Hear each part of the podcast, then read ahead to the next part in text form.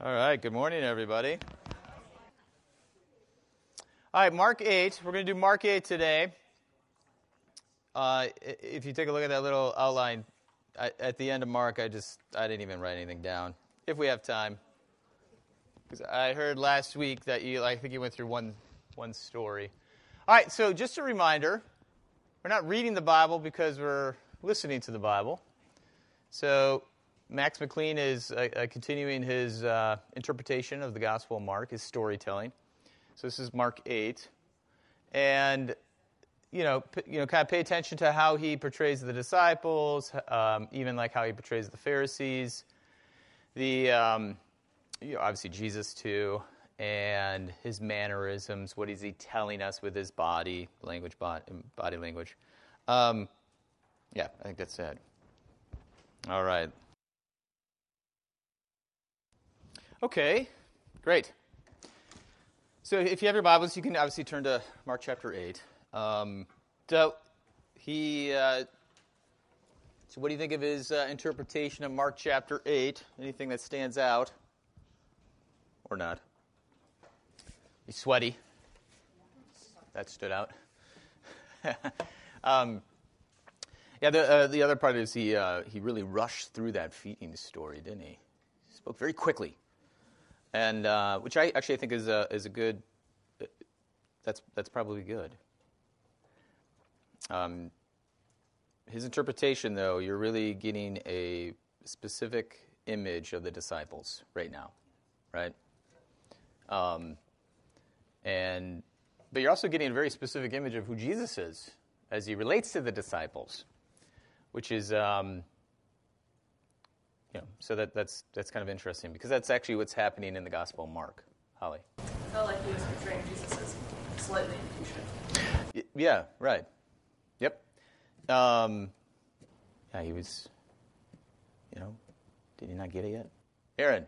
Um, hearing him actually say it and the timing of Peter, Peter being like, you of Christ, and then guess I just never thought about how right away then. How fast it was, yeah. How quickly then he's the, the person just said is the Christ. Right. The irony of that.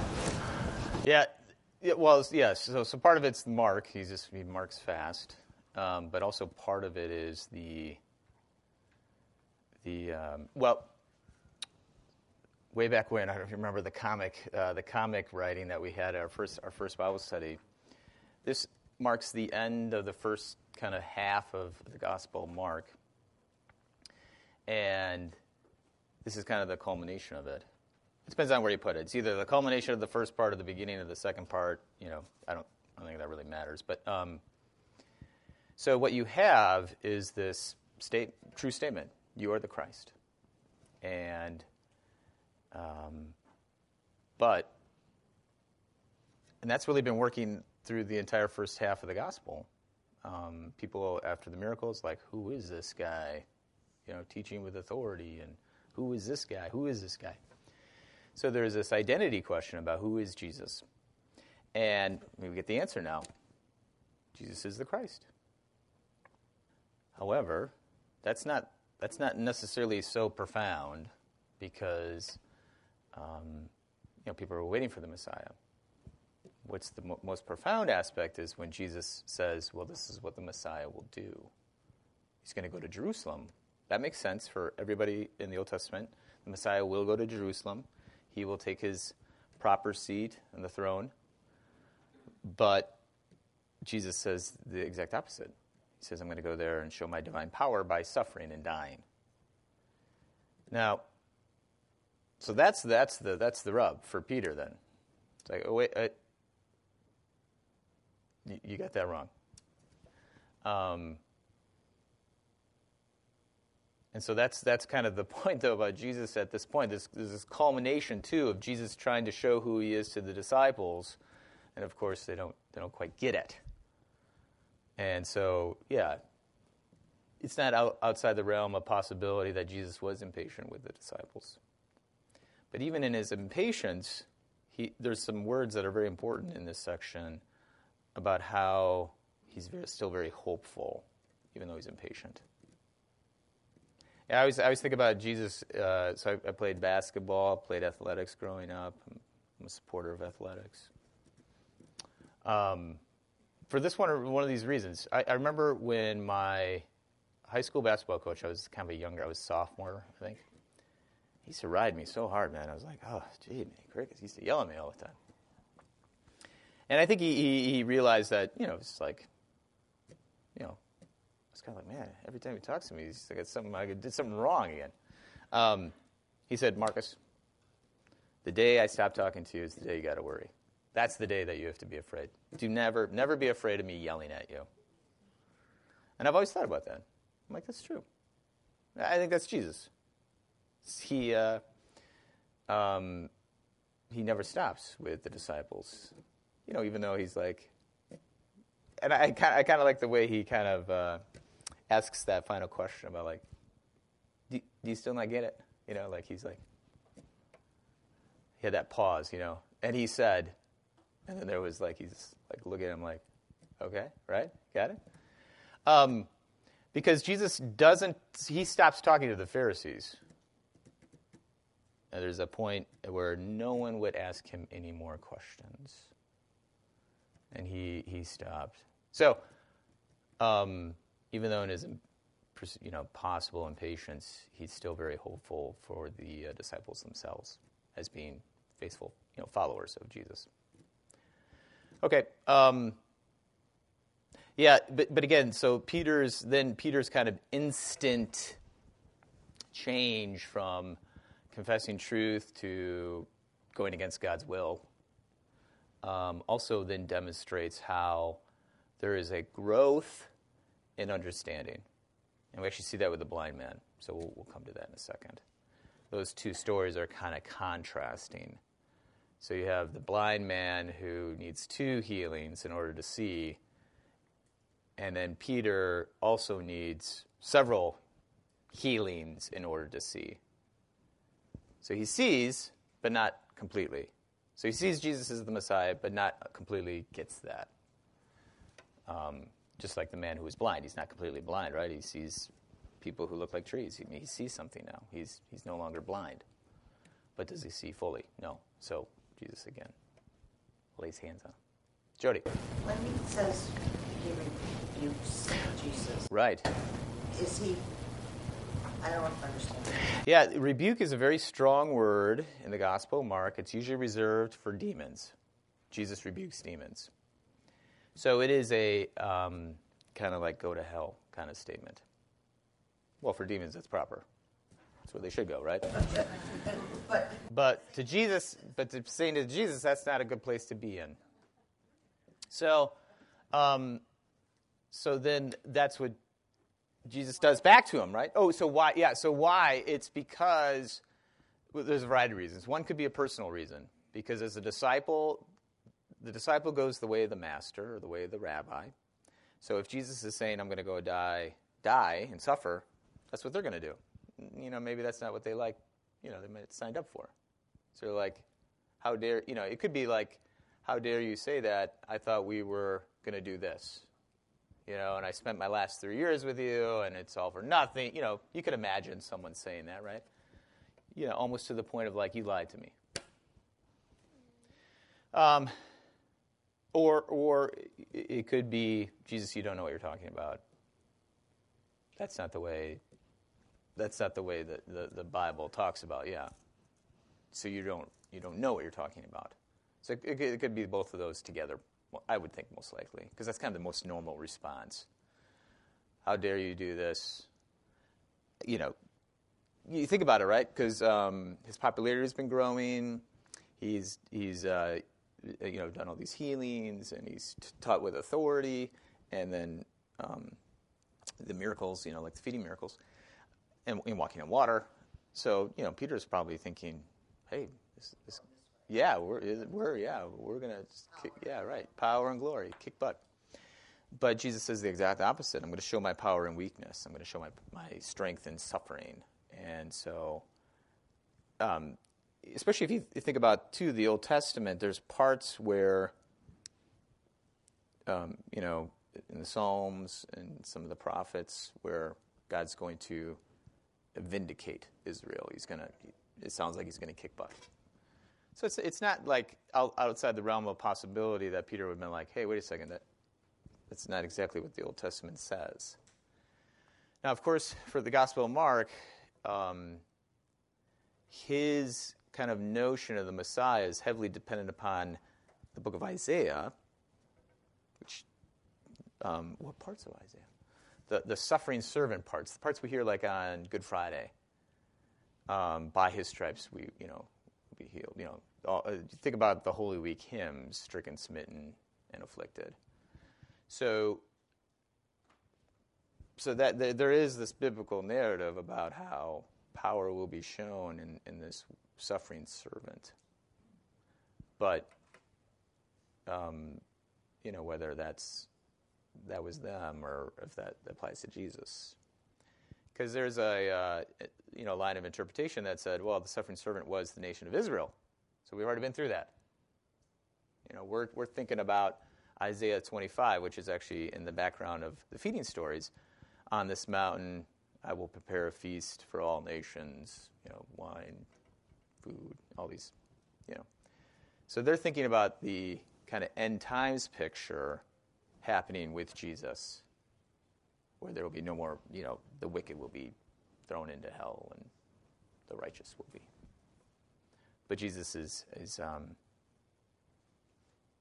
he, he's, he's, he's saying that, but he's also, he's pointing to how this will happen through the uh, compassion and mercy and forgiveness of sins, his death and resurrection. Nancy.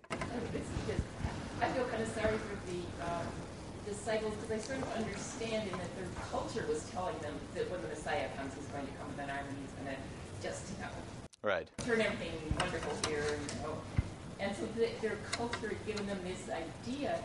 I mean, and I've seen how a lot of times when you have these in, indoctrinated kind of cultural ideas, it's really hard to change them. I mean, Yeah, right. I saw this in, in Africa in some aspects, and I know it's true in our culture too. Right. When something comes up that just doesn't quite fit in with the way we see the world, it takes a while before thinking changes. That's right. Uh, that's exactly right. And that's exactly what's happening with the disciples. And Nancy's absolutely positively correct. There is a progression of understanding, an unveiling of who Jesus is. And it's actually not until the resurrection, in um, Mark 16, I think it's verse 6 and, 6 and 7. You know, they go to see Jesus, right? And he's not there. And the man in the tomb says, Go to Galilee, and then you will see Jesus. Well, this idea of seeing is not simply, hey, I see Nancy, you know, I see Kathy. It's it's seeing Jesus for who, who he fully is. So you're finally getting the full story. And that's when Jesus says, Do you not yet understand? He says this early uh, in Mark 6, and he also says it here in Mark 8. Not, this, not yet means it leaves out this open door of like, you, will get it, but just not yet. And and, and so, and then in, in Mark 9, at the Transfiguration, Jesus says to Peter, James, and John, Don't talk about this until I rise from the dead. See, all, all up until now, through chapter 8, Jesus is like telling people to be quiet, like you can't talk about this.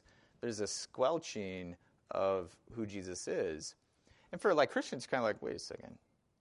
Thought I, you know, I'm supposed to go tell, you know, preach the gospel. I'm supposed to go tell people about Jesus, right? So you're like, wait, what's going on here? Well, Jesus isn't isn't necessarily. He, he's basically saying you you can only talk about me as if you actually see me, you, you you see who I fully am, and that's not until you experience the resurrection. Now, of course, then in our Christian lives, how do we experience the resurrection? And that's the death death and resurrection that we experience in baptism, and that's what we have in the Gospel of Mark. It starts with baptism doesn't start with an infancy uh, narrative like Jesus being born. It starts with Jesus being baptized. And so at the end of the gospel, we go back to the beginning now with understanding who fully Jesus is. And we re- re- redo it. Okay. Was there another hand up somewhere?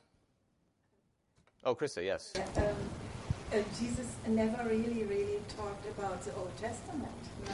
where he is uh, mentioned. Yeah, well, see, that's that's uh, in the Gospel of Mark. This is a good question because this relates to what I want to start out with. So, in the feeding stories and the Pharisees, there is a background, a, if a kind of a uh, fabric of Old Testament stories in the background, and this is important for us to kind of think about because the Gospel, er, Mark, the writer, is not he what what he does, and this is basically all the Gospel writers and pretty much all the New Testament writers. You see this also in, the, in Hebrews, especially, is that you have this this life of Jesus. You have this kind of this person who's lived this life, and the question is, how, how do you make sense of him? How do I interpret him? How do I see him?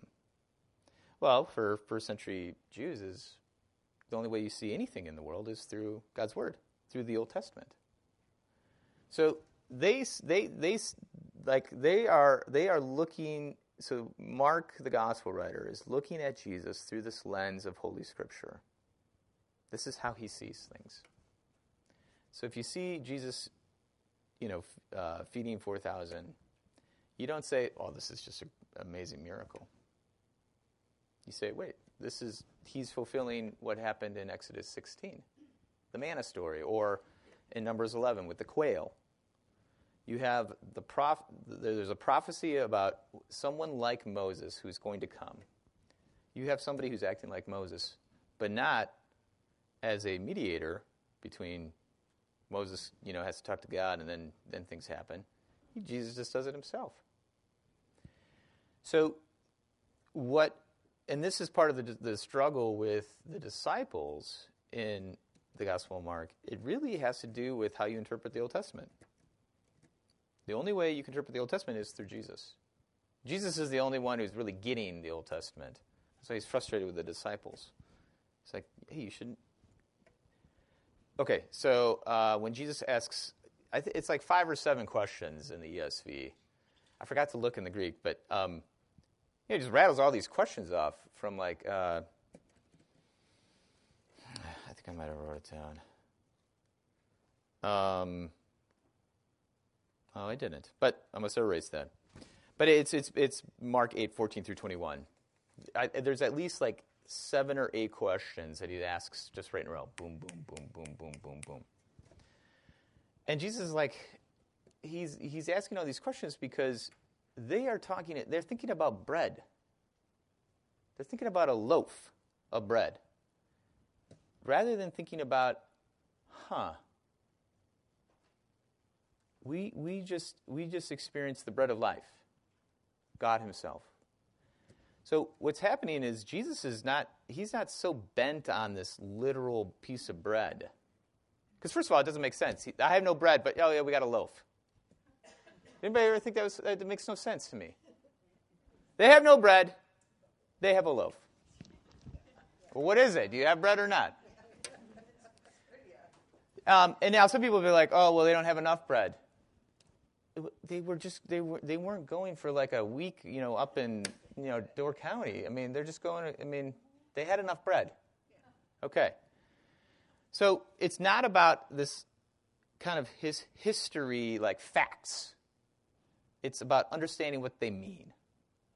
And so Jesus in the Gospel of Mark is trying to help us understand what they mean. And so the bread the bread that's the most important that is enough for them and what Jesus is like, "Why are you talking about bread? I'm here. I'm the bread of life." He's echoing what happens in John 6. But there's also another thing that's happening here. In uh, Matthew and Luke, when Jesus goes into the desert, what is the, the first temptation? Bread. And what does Jesus say? Man does not live by bread alone, but by every word that comes. This is Jesus is Jesus is the one now. So they failed the test. They've been in the wilderness and they didn't get it. But Jesus does. So that's that's our hope. Okay. Um, and that's why he's like, Do you not get it yet? What, what's interesting in the Gospel of Mark is the, the, the things that happen in Matthew and Luke, especially in the desert, also happen in the Gospel of Mark, but not in exactly the same way. The same lessons are, are still taught. So you don't have Jesus saying to Satan, man does not live by bread alone. But you do have that in the Gospel of Mark in this circumstance. So um, this is where, when we think about our own lives, so, so the disciples asked this question about, um, write it down?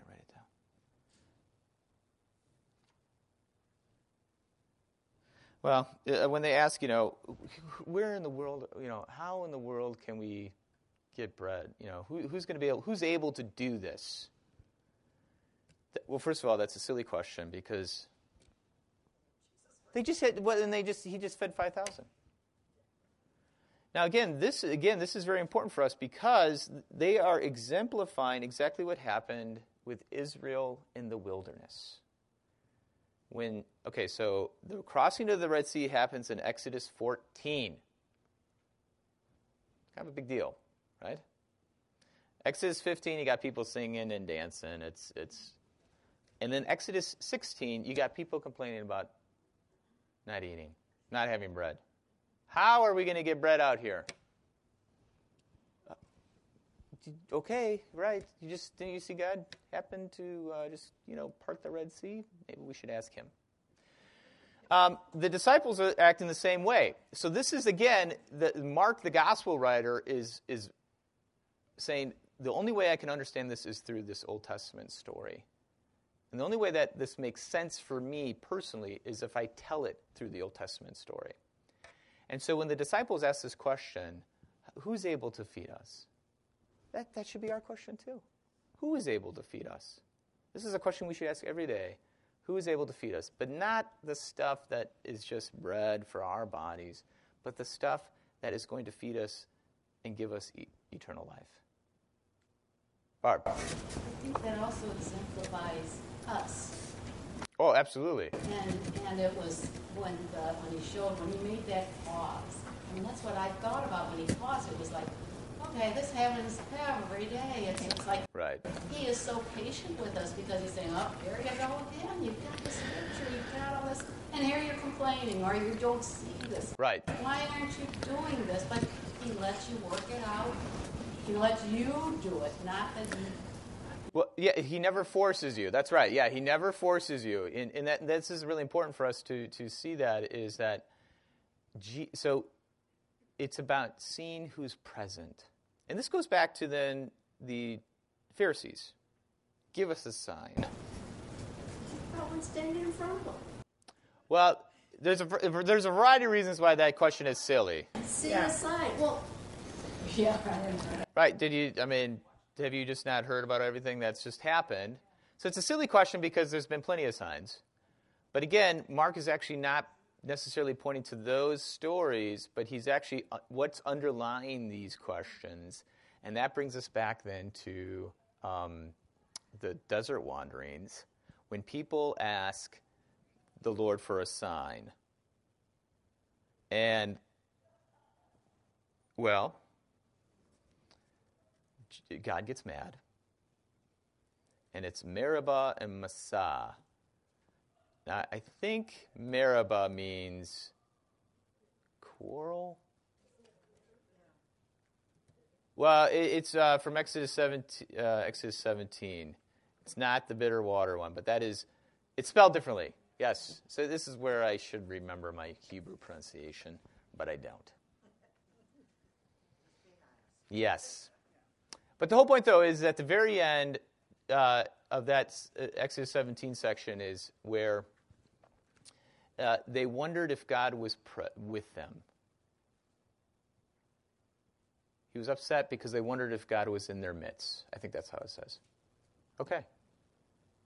What the, the Pharisees are asking for a sign, and Jesus is what? In their midst. God is in their midst. So this is the sadness of our, this is kind of the tragedy of our life. God is with us. Emmanuel. But yet we, we, we don't see him. So what Mark is helping us with is that every, as Barb said, every day we have to wake up and say, hey, God is with us. Hey, this is good. We're okay. God is present. What the Gospel of Mark also does then is that because God is with us, what does that mean then? And this is where we come back to Peter's confession. He's thinking if God is with us, we're not going to go to Jerusalem and get crucified. If God is with us, we're going to go to Jerusalem and kick some butt. Jesus says, no, that's, that's not what that means. It means that I am with you even in the midst of suffering, and that your resurrection or your vindication will come after death. And so, because you have a bunch of people now, think about historical, wait, this is way back when in our first one, first lesson. Who are the first hearers of this gospel? They're people being persecuted. So they're questioning, like, is this worth it? I mean, wh- wh- why should I follow Jesus if I'm just going to get killed? So, they have to, they have to, so Mark's is, this is his answer to that question, the whole gospel. um, and that's why he uses the Old Testament. Because he's showing this is what God has been saying for thousands of years already. And that this is not something brand new. Aaron. Um, I was just thinking about how, like, whenever I've gone through something hard, it's like, and then I'm asking these questions, like, how does this work if God loves me? It's like, I want the sign that I want that God loves me. Right. So it's like, I want Him to show me He loves me in this particular way. Yeah. Um, and it's sort of like, what I was thinking, we talked a few weeks back about, um, like, these, where the fair, the, who is it, the chief priest say to Jesus, if you're the Christ, then come down. Right. It's like, if you're really God, if you're really powerful. The question I'm asking, you know, if you really love me Yes. of my circumstances, then do this. Right. But, but then the irony is that, like, we ask him to come down from the cross to show that he's all these things. Right. And it's like, I do the exact same thing. I'm like, God, if you really are God and love me, Right. do this. But then, like we talked about, how the irony is that then, like, the centurion sees the way he dies mm-hmm. and says, this is the Christ. Right. So it's like the very fact that he doesn't come down from the cross. It's Yeah. actually that he's the Christ, that he loves us. Right. You know, and it's like, Yeah, it's it's a it's a very it's a very difficult thing to believe. Yeah, the um, this also goes to the reason why Jesus is not going to give a sign to the Pharisees, and because he's not going to give a sign because their hearts are hardened, and they belong to this generation. It's kind of code language. This generation conjures up uh, uh, the generation of Noah. That's like a code word for the time of the generation of Noah. So this generation means evil generation. So the Pharisees are lumped with the evildoers. And no amount of signs will be enough for this group. There will be nothing that Jesus can do that will change their mind because their hearts have been hardened. And you see that then, of course, in the crucifixion, where these same people say, hey, get down the cross, then we'll believe. Well, it's, it's, it just, it's another sign of how their hearts are completely hardened to what's happened. Because what's funny is they put him there. If they didn't want him on the cross, why did they put him there? So, um, you know, so that's the sad thing about the tragedy of all this is that, well, well it, it's tragedy because, you know, uh, life with Jesus is better than life without him the the aspect too about the disciples is that they're, they're kind of like on this brink now, because you got a question at the end, like, are they part of the outsiders or are they part of the inner circle? Because when Jesus says, "Don't you perceive? Don't you see? Don't you hear?" He's, he's he actually said this earlier, Mark chapter four. He actually says, "I speak in parables because so that those with eyes can't see and those with ears can't hear." Well, at that point you're thinking, well, that belongs to somebody else besides the disciples. But now you're wondering, is even the disciples don't get it? Like, is is faith actually exist in the world? And so, but of course, Jesus says this word "yet," and then right after this section in, in, in the Transfiguration, he says, "Well, you'll say this in the resurrection." So we're we got foreshadowing now that Jesus will actually do something, you know, to these disciples and for these disciples. Um, but it's it's going to take uh, it's going to take some progress, some uh, and and so that's so that leads in right then to the uh, blind man. You know, I don't know if anybody. It's an odd story, isn't it? The, the blind man. Yeah, Jody. Is, the, is, his, is yet being said that he he wants he does Yeah, no, you're right. Go ahead and say it. is when he says not yet, is it because he's not revealing everything yet, or is it because he thinks the disciples should have gotten it by now and they don't get it yet? Yeah, right. Yes to both of those. Um, it, it- primarily the first one, but at the same time, Jesus already knows that he's ha- he has more than to reveal. So, it, when he predicts and says, "Hey, I'm going to go to, to Jerusalem. I'm going to die and rise after three days," he, he's already he's already telling them that there's going to be more to this that's after he's done all the well, right. So, so he is. I mean, at this point, he, he's thinking, yeah, you should, you should get this, because you should know your Old Testament. I mean, I'm fulfilling all these things that everyone has been waiting for for you know thousands of years, and it's here. Why don't you see it? But at the same time, you know, uh, Jesus isn't done with the gospel. You know, there's still eight chapters left. So if Jesus were to say this in Mark 16 at the very end, that would not oof, that would be bad news. You don't get it yet? You're like what else what else can he do then like besides, you know, rising from the dead? This goes back to Aaron's point is that then nothing can be done for them. We hear that also in the Gospel of Luke with the poor man, uh, the, the, the Lazarus and the rich man. The, the story you know, there's a rich man, but there's a poor man, Lazarus, who sits, you know, outside the door, and the dogs lick his wounds, and then they die, and there's this chasm between the rich man and La- Lazarus is with Abraham, and Lazarus says to Abraham, "Oh, my family's still, you know, alive. You gotta tell them." And Abraham's like, "No, they have the." They have uh, Moses and the prophets, I think he says. You know, he's got the the prophet, the Old Testament and um, and, and then Jesus, uh, well, Jesus is telling stories, but I think Abraham in the story says, um, even if a man rises from the dead, they won't believe. Now, so if if that were to be said now, when Jesus rises from the dead, says you just don't get it yet, then that's that's a dangerous spot. But the fact that it's in Mark still gives us hope because we know there's more more to come. And then we get into 6, 16, obviously they do get it because they make that three day journey to, to Galilee to see Jesus. And we're here. It's the apostolic church. The apostles got it. So, okay. Um, the, uh, we, we talked about a lot of different things. All right. Um, yes, Krista. The Jews today, they didn't get it. Well, a lot of people don't get it, not just the Jews. I mean, yeah, I mean they're they're just like everybody else who doesn't get it. Um, the you know they might have a, uh, you might say that they might have a you know a responsibility to get it because they have the Old Testament, um, and that's that's true. But at the same time, I mean, there's people who raised in the church who don't get it. So I mean, it's there's a lot of people who don't get it. I don't get it. So, okay, the um, the the uh,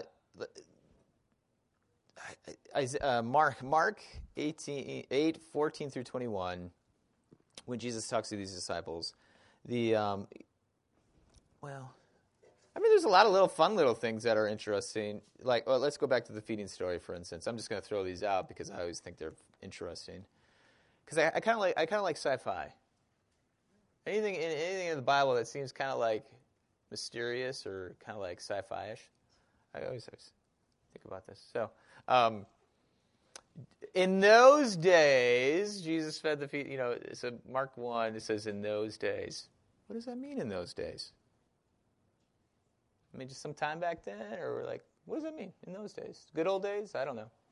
Um, when when uh, Mark says this, he's he is telling us that this is something that happened in real life, but at the same time, he's not he's not like a uh, fact. He's not reporting facts. It's in those days. You, remember those days? So it's it you can't it, doesn't take it out of time, but it takes out of linear time. It, there, there's this this story is not just for back then; it's for all time. So it's like Doctor Who. Okay, back to the and then the desert location. This this reminds us of the feeding of the five thousand. What kind of what kind of desert is this place where you can feed people?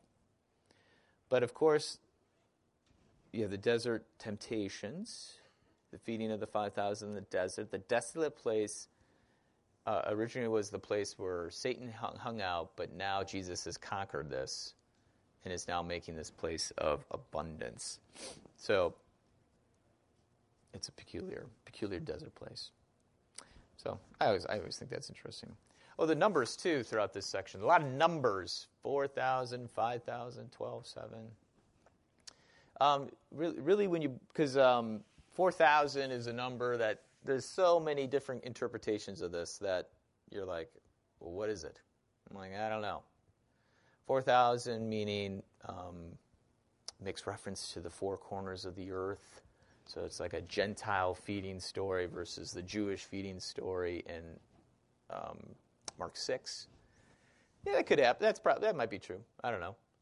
But really, the, the numbers that are they're most important are 12 and 7. So, uh, in 3. Those should all kind of be like, oh, okay, yeah, right.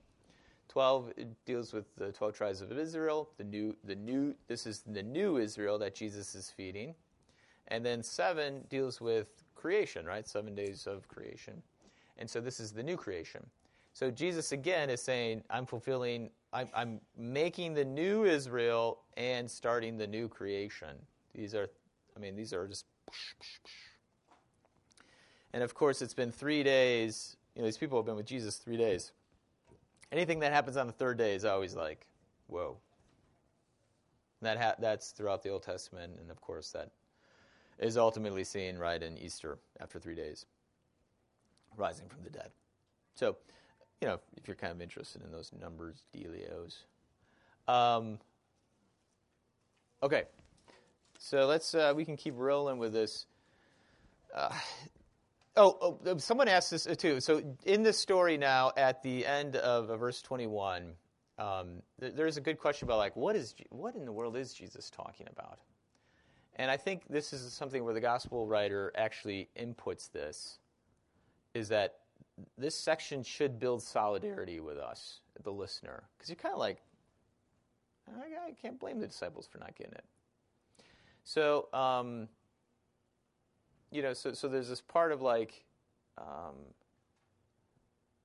you know, we're kind of just as baffled as the disciples are, but we're still in a better spot though because we know the whole story. I mean, the disciples in this part of the story has, you know, they haven't gotten to the end yet. So while we're kind of like, yeah, this is a weird passage. I mean, trees walking around. I mean, like, and then like, you know, the leaven, the leaven of the Pharisees and Herod. Kind of like, what, what's going on? Um,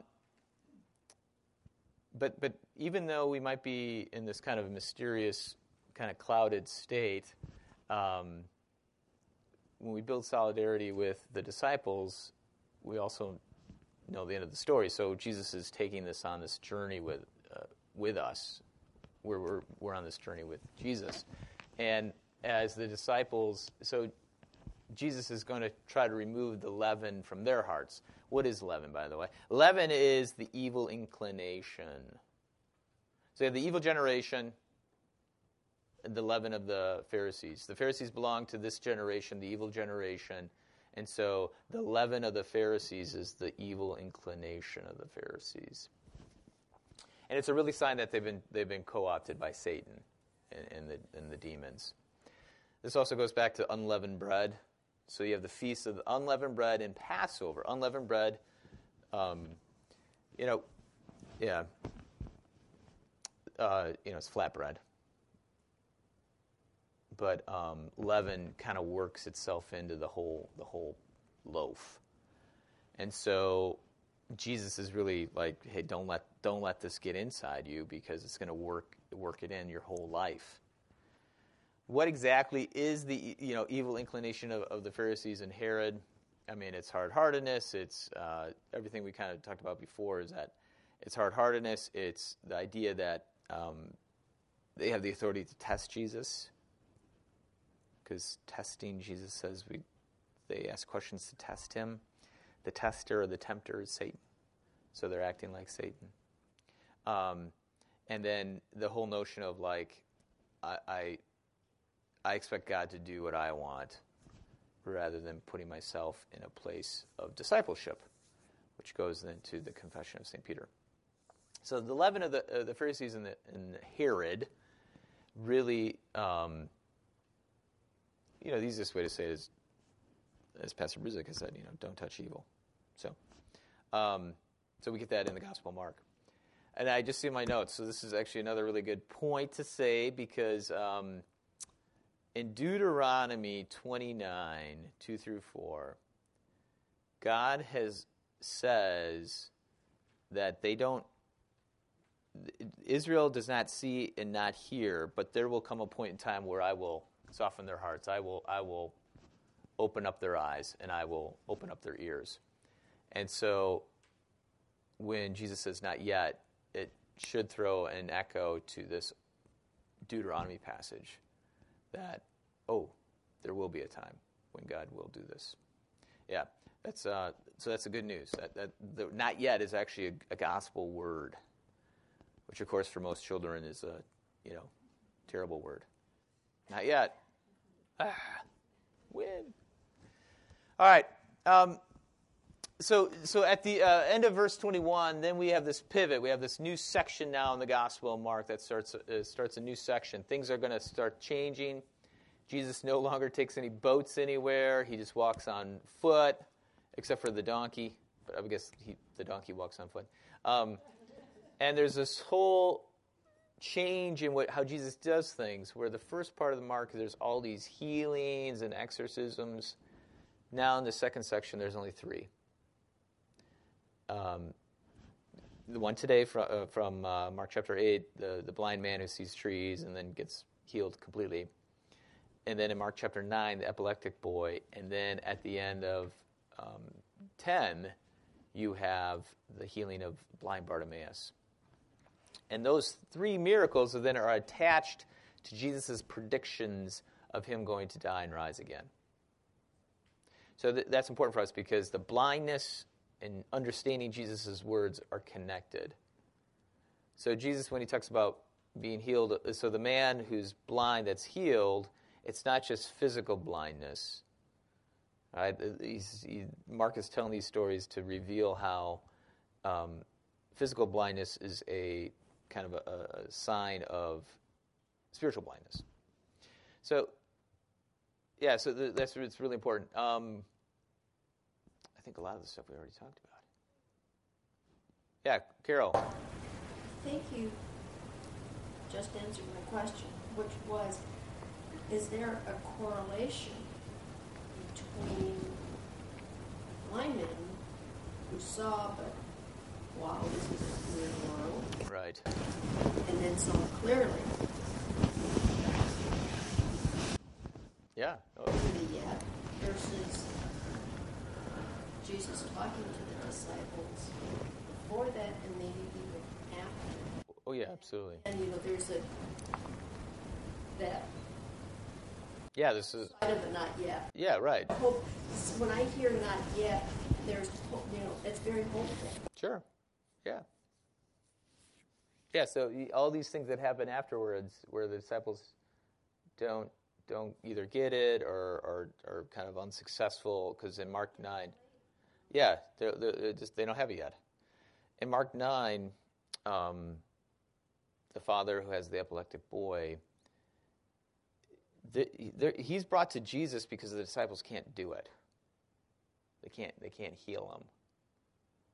So this is another sign of how they don't quite get it yet. And they like, hey, we we we treated this kid like everybody else that we've healed. You know what's going on? And Jesus then gets kind of like, ay ay ay, again. But that's next week. All right. So um, we also see this in, in Paul. Paul talks about seeing through the glass dimly. We see in, in part now, and then we'll we'll see as we have been seen. So again, these these are all themes that are happening in the Gospel of Mark, and that's it's really important. So um, we're in this intermediate stage about growth.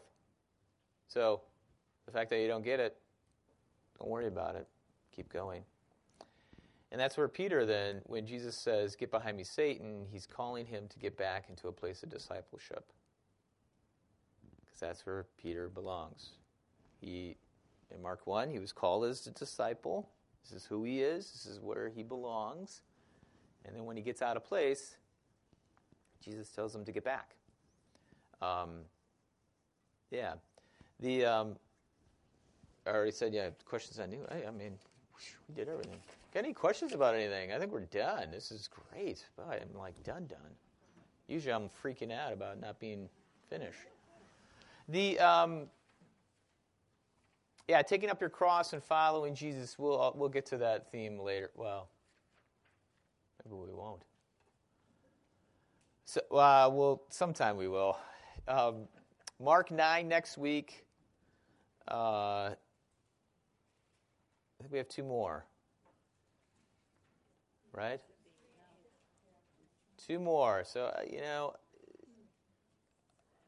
just keep reading the rest of the Mark. I'm, I'm going to go tell, I mean, I would like to do Mark 9, but I'll, I'll tell Pastor Bukes he can choose whatever he wants. Um, because you know Mark 10 is really really interesting too, and there's a lot of interesting things. We just got through the first half of Mark, so yes, Kathy. Uh, I'm a question that's kind of off the, Okay. uh, but what's Jesus talking about, you know, that he's the bread of life, Yeah, right. chapter six in John, that just, that long discourse. Yeah, right. Why did, uh, branches of the Protestants just Right. drop the physical, the sacraments? Yeah, right. Well, that is a much longer story. Uh, there's a great book called the uh, by Herman Sasse on that. Um, the uh, the simple the simple question, yeah. Oh boy. Um, I would say that well, I mean Martin Luther was really they let rather than letting Scripture speak fully, they they let uh, you could say philosophy or ra- their rational rationality kind of. Well, yeah, yeah, yeah. I mean, that, that might be stretching it a little bit, but the um, the whole point though is that, especially with uh, Zwingli, that char- the main character, in that his- historical story, says his big question is related to how can God be in something so small? Uh, because if God is infinite, so there has to be this. There's this paradox, of course. Now, John Calvin, who you know Presbyterians come from, and he he will say that people commune with Jesus, but um, spiritually. So that's different than Zwingli. Zwingli said it's just a symbol, it's a remembrance, it's a it's a sign of discipleship. So there's nothing happening in it. But uh, John Calvin, of course is a different kind of branch of, um, he would say that something does happen in Holy Communion. So he's different, but it's uh, it's a spiritual communion only, and not a physical communion. Where you know we say it's physically Christ is physically present in with and under the bread. Uh, the- the other kind of interesting thing too about Lutheranism at this point, and which is where a lot of like, uh, you know, the, the Protestants. I don't like using that word about for us because I don't feel like we're Protestant, but um, is Luther would say, so when Luther talks about the Lord's Supper, he keeps talking about the doctrine of Christ, of how both divine and human natures are in this one thing. And he says that's analogous, or I'm sorry, the Holy Communion is analogous to this, where you have it's bread and it's body, it's bread, body, wine, blood. And for people who don't like paradoxes, it has to be either or. And that's that's what Zwingli says. He says it can't be both. It has to be, and of course he says it's a symbol. Well, that's why that's why Luther's uh, Christology is so interesting. Not to get, and that's why it's so interesting to read those debates, because for Luther, this isn't about the sacraments. This is about who Jesus is, and he gets really upset about it. There's a very, you know, he gets he gets like Jesus upset like with Peter. That's how upset he gets about it with this Zwingli character. Kind of like he rebukes him. That's right. And so that's why it's, it's, a, it's more of a Christological question, not just spirit, simply a sacramental question. The, um, uh, yeah, but that's much longer. That's a, the other thing, too, would be a more of an exegetical question because do you use John to interpret Matthew, Mark, and Luke, or do you use Matthew, Mark, and Luke to interpret? I mean, there's this, yeah. So let's pray. Lord, remember us in your kingdom and teach us to pray. Our Father, who art in heaven, hallowed be thy name. Thy kingdom come, thy will be done, on earth as it is in heaven. Give us this day our daily bread, and forgive us our trespasses, as we forgive those who trespass against us and lead us not into temptation, but deliver us from evil. For thine is the kingdom, and the power, and the glory, forever and ever. Amen.